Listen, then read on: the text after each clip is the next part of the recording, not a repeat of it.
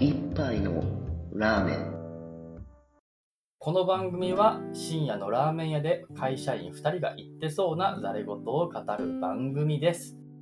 会社員生活の営み。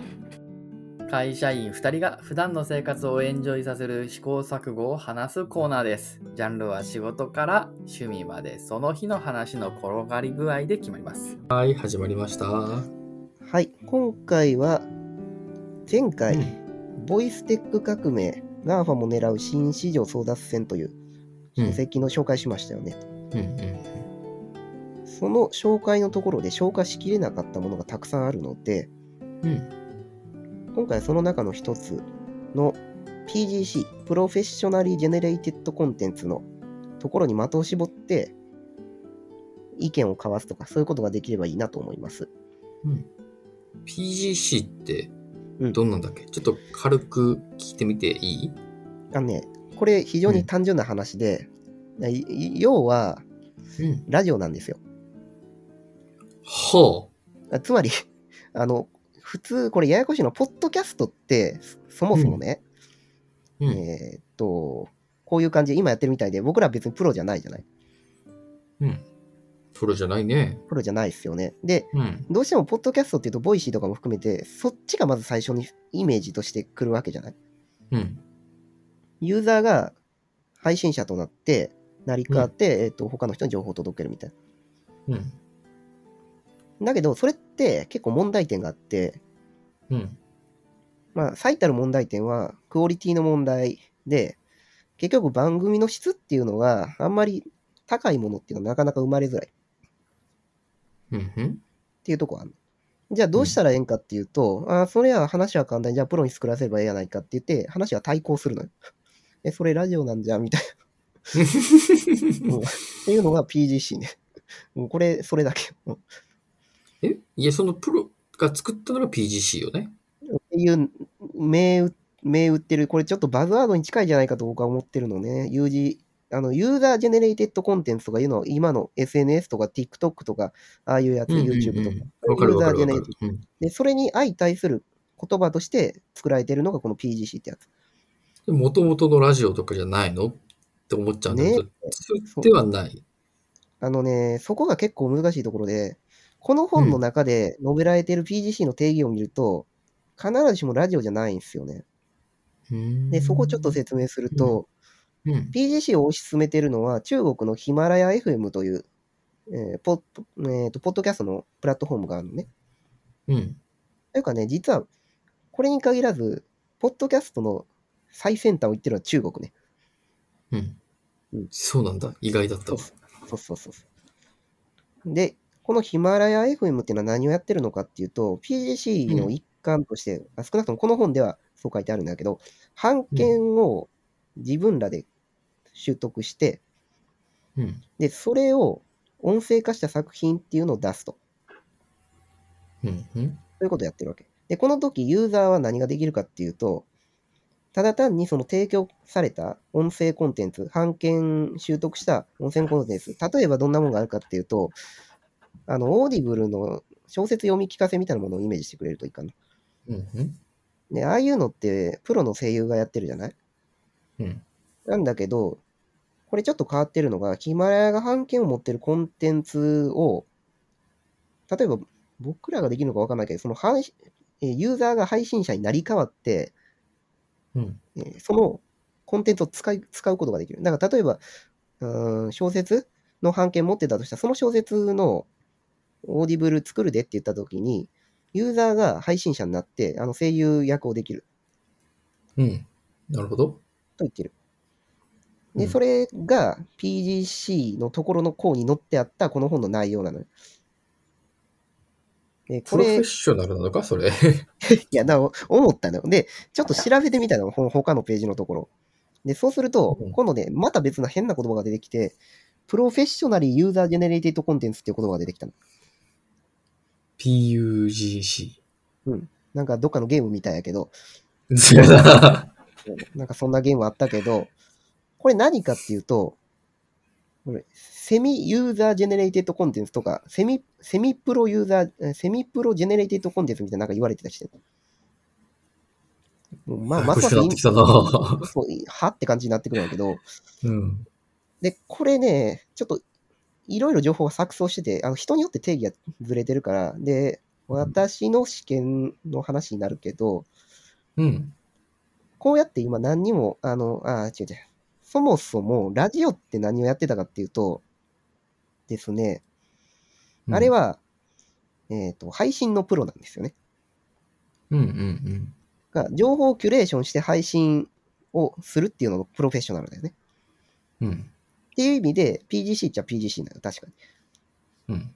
で、ここで問題になってくるのは、その P のプロって何やねんって、何のプロっすかみたいな話になってくる。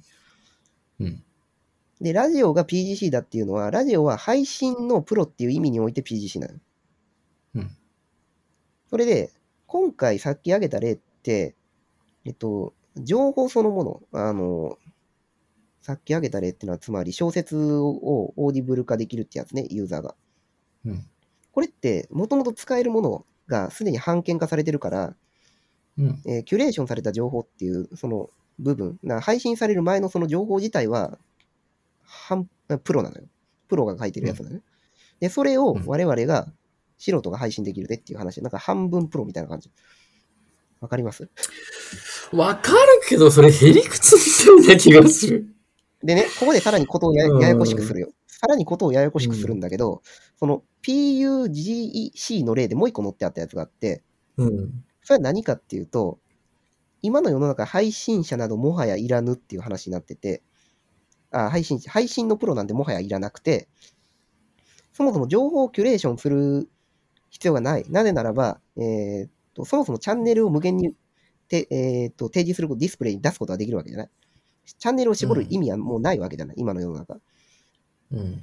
だったら、キュレーションされる前の状態のその情報のプロっていうのがいて、その情報のプロがただ配信をすればいいじゃないっていう。だこれって難しく言ってるけど、簡単、もうもはやいっぱいある話で、だから例えば経済学者がいきなり出てきて、経済番組を自分で勝手に配信しだすとか、そうそういう話ね。はあ。はあ漫画家が自分の漫画の話しだすとか。あの普通こういうのって大体、と、うん。ラジオの場合ってパーソナリティがいて、そのパーソナリティがゲストとして呼ぶじゃない？はいはいはい。それはで単純に中抜きが消えたってだけの話だよな。そう考えてもらってもいいな。配信のプロとさっき言ったが、そうね。うん。だから情報がダイレクトに届くようになったわけなんだけど、そういう風になった時に、情報を持ってる人間そのものがプロである場合とか、情報を持ってる人間が一部情報、プロフェッショナルが一部情報を提供して、それを素人が使えるようになってるみたいな状態うん。わかります？で、今、こうやって我々がやってるやつっていうのは、これはほとんどもうただの UGC に近いわけね。オールモースト UGC なの。んプロはどこにもほとんど顔出してないわけ。うん。つう感じで、はい、PGC っていうのが語られてますね。かあ、なんかせ、わからんな。整理されてる感じが全然しないんだけど、うん、難しい。難しいですね。これ、うんそうですね。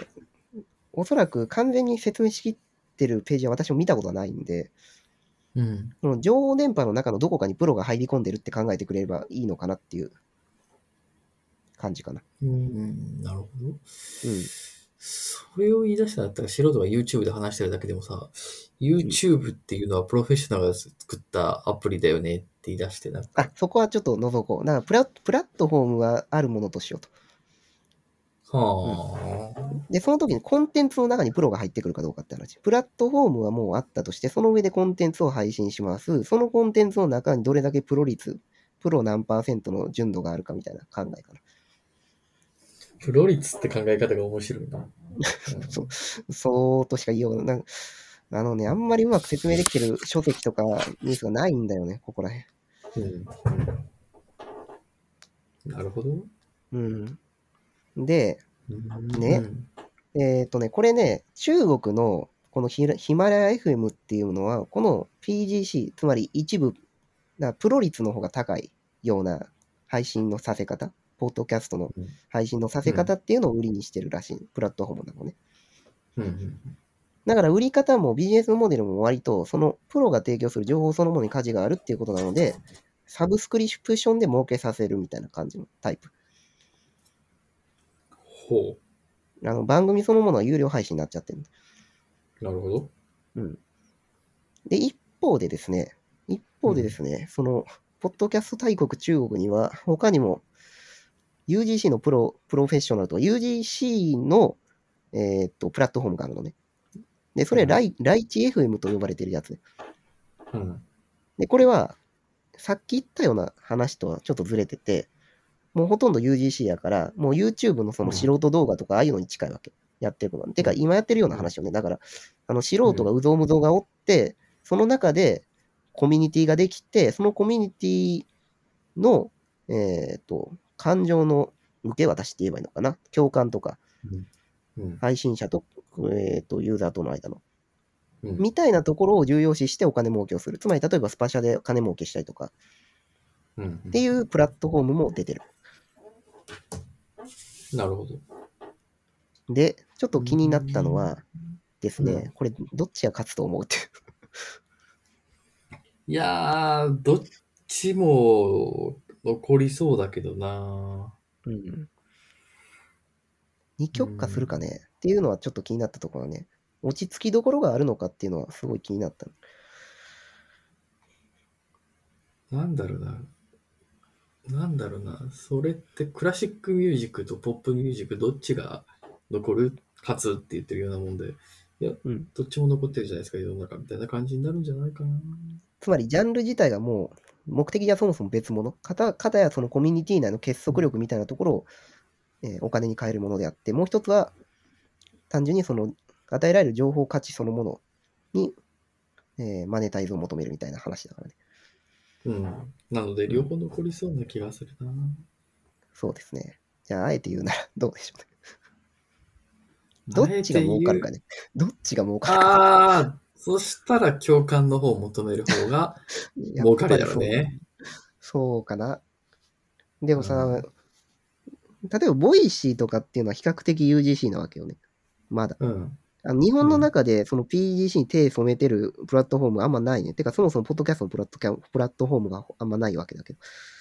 うんそれでさ、やっぱり問題点がある。今の現状のポッドキャスト界隈の問題点って、うんあのし素人が多すぎたりとか、配信がストップしてるような番組とかが簡単にヒットするじゃない。うん。で、かつさらにその番組で何をやってるのかっていうのがやっぱり理解されがたいところがあるわけじゃない。うん。うん。そのうぞうむぞう一体どうしたらいいんやろうな。そのさっきの UGC の話っていうか、なんか全部ブーメランで自分のとこに跳ね返ってくるんやけど、まあそれは置いといて。あの、そうね。その UGC の弱点ってやっぱりそこなんよね。その情報の質っていうのが担保できない、番組の質が担保できないせいで、その、どうやって良いものを見つけたらいいものか、どう、自分が何にハマるかとか、そこの部分がすごい難しいと思うね。見つけるの。うーん。難しいな。うん。どうしたらいいんやろうね。どうしたらいいんだよだって、ないくら、流れ、ながら聞きできるからといってさ、その何個も何個もさ、聞かないでしょ。な。うん。うん。でもさ、結局そうなると今の状況どうなっていくかっていうと、有名なポッドキャストが何個か上位のところが聞かれてるだけっていうのが現状なの。多分そうやと思う。うん。でもそれやったらさ でもそれただのさ、ラジオ番組と何が違うんって。だって、プロになって儲けれるようになったら、多分、それはラジオ局化する？つまり、関わる人間の数も増えると思うし、マネタイズもしっかりしてくる。広告とか。でも、そしたらもはや、ただのラジオ局になり果てるやん。いや、だから、UGC が UGC たるゆえんのところが消えてしまうんだって、UGC をずっとやってると。と思うのよ。難しいな、それ。面白いことやけどな。でも、そう思わない？うんだから、UGC で最初やってても UGC じゃなくなってる。てか、YouTube だってそうじゃない？うん。結局稼げるって分かったらさ、再生数稼げる方に話流れるからさ、うん。うん。どんどん番組の個性っていうのもなんかなくなってくるし。むずいよね。で、よく言われるその UGC の特徴としては、そのさっき言った個性の話で、なんか強い個性とか、その強い経歴持ってて、その人が、えーその人に対してすごい興味があるみたいな感じで、えーとコミュニティが形成されたりするわけじゃない。うん。うん。だけど、結構それがね、その均一化されるというか、うん、売れるものが決まっちゃうと、なかなかそうはいかないんじゃないかなって。うん、どうしたらいいんだろうね。どうしたらいいんだろうな U- UGC ってそもそも成立するのかって、なんかずっとあり続けるのかどうかが謎なの。疑問。それが謎。そもそも成功してる例とかあんのかね？そういうの。なんというかその、小宇宙みたいな感じで、そのそれぞれに村がたくさんあって、その村の長みたいなのがなんかいて、みんなで仲良くやってるみたいな、そういうコミュニティ。ある？難しい。わからん。あ聞いたことないよね、そんなの。うん。なんか SNS って大体あるじゃないあるのかな？あるんじゃないかなと思うけど、私は知らないっていう。知らないね。うん。なんかある一定の臨界を超えると、爆発的に加速的に、あの、ユーザー、フォロワーが増えるか、あとは逆で、なんか一定期間、もうユーザーが増えないと、どんどん過疎化して消えていくかのどっちかみたいなイメージというか、そういう感じかなって思っちゃうのね。うん。なのでだ、そう、いやだからいい感じの均衡で自給自足の生活を送っている村みたいな、そういう共同体がどこかしこに生えてくるってことがあり得るのかっていうのが難しい課題ではあるなと思った。なかなか、なかなか深いところに行くな。この議論はそういう方向に行くと僕思ってなかったから、あ、そうかちょっ。と、面白いな。面白いしか言えなくて申し訳ないんだけど。いやいや。でもまあ、これは、うん。そうね。おそらく、ポッドキャストだけの話ではないとは思うんだけどね。そうやな。他の SNS とかのその辺のコミュニケーションツールとかコミュニケーションメディアの話だと思うけど。うん。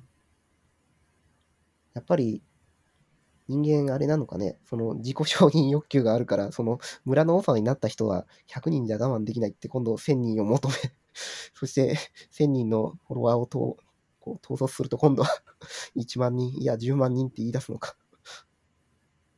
こうやね。え？こうが深いね。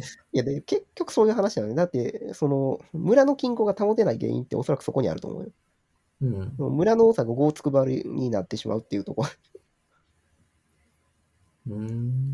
だからね、えっと、解決できるビジネスモデルとかっていうのは、ちっちゃい共運命共同体があったとしても、そこである程度マネタイズが成立するような方法が、を見出すことができれば、あー UGC が UGC のままでありうあり得るのかなっていうのを思う。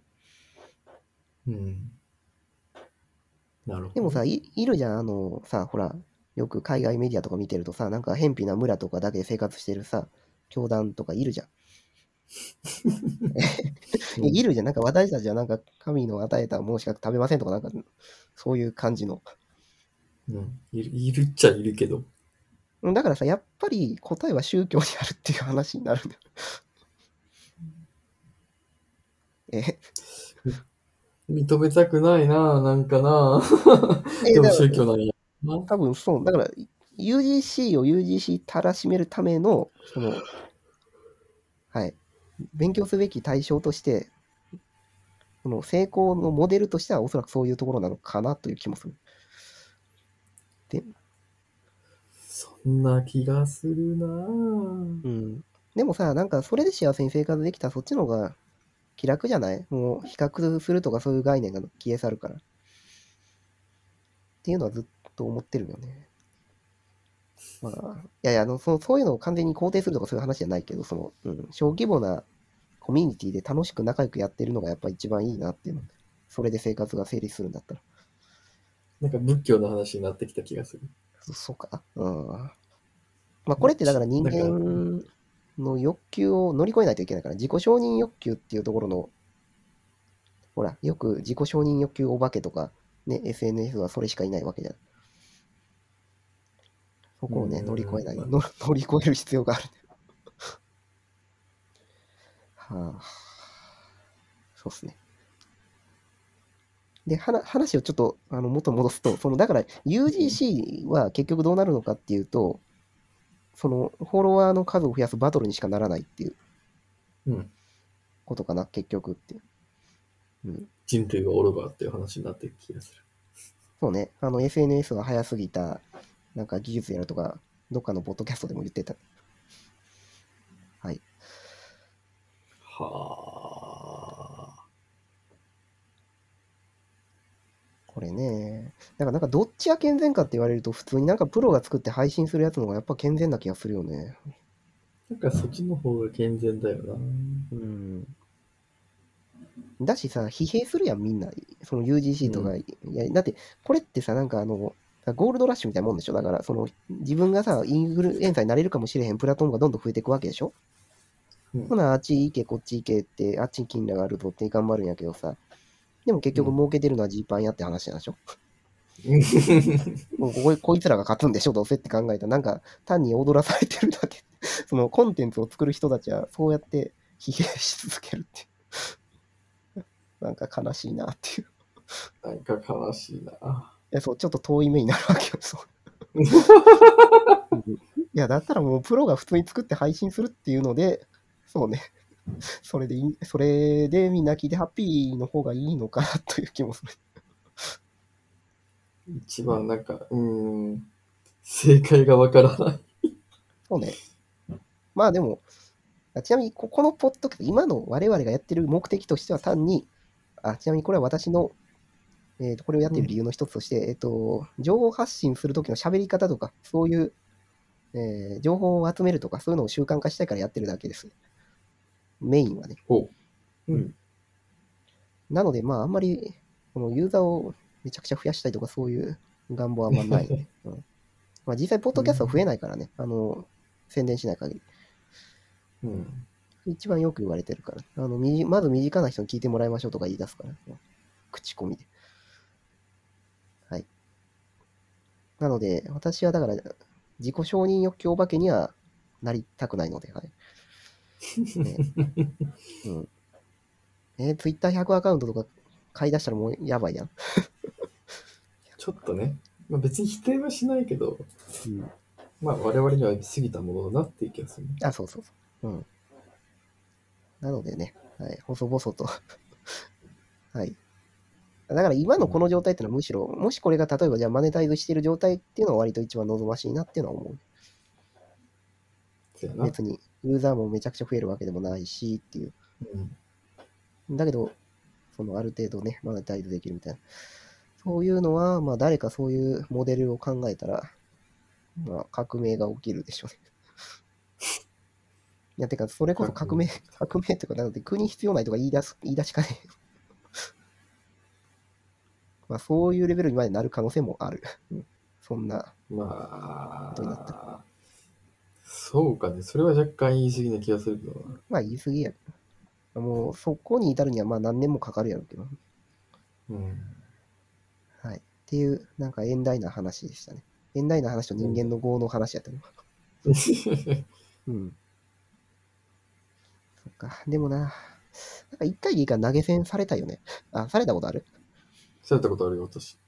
ね、何万円も。まあ、ま、万はない。そっか。8000ぐらいかな。それは気持ちいいな。まあ、まあ、気分は悪くはなかった。やっぱりなんか癖になってもう、なんかそればっかりの。ただ、うんただ、なんていうか、気分は悪くないんだけど、うん。これでいいんかなもらっちゃっていいんかなみたいな、ちょっと、ああ、不思議なそれ、感覚は日本人的発想よね。なるほどね。うん、最初はみんなそうで、で、どんどんそれが当たり前になっていって、そうそうむしろお前ら金くれねえのかって言い出す、最後言い出すって。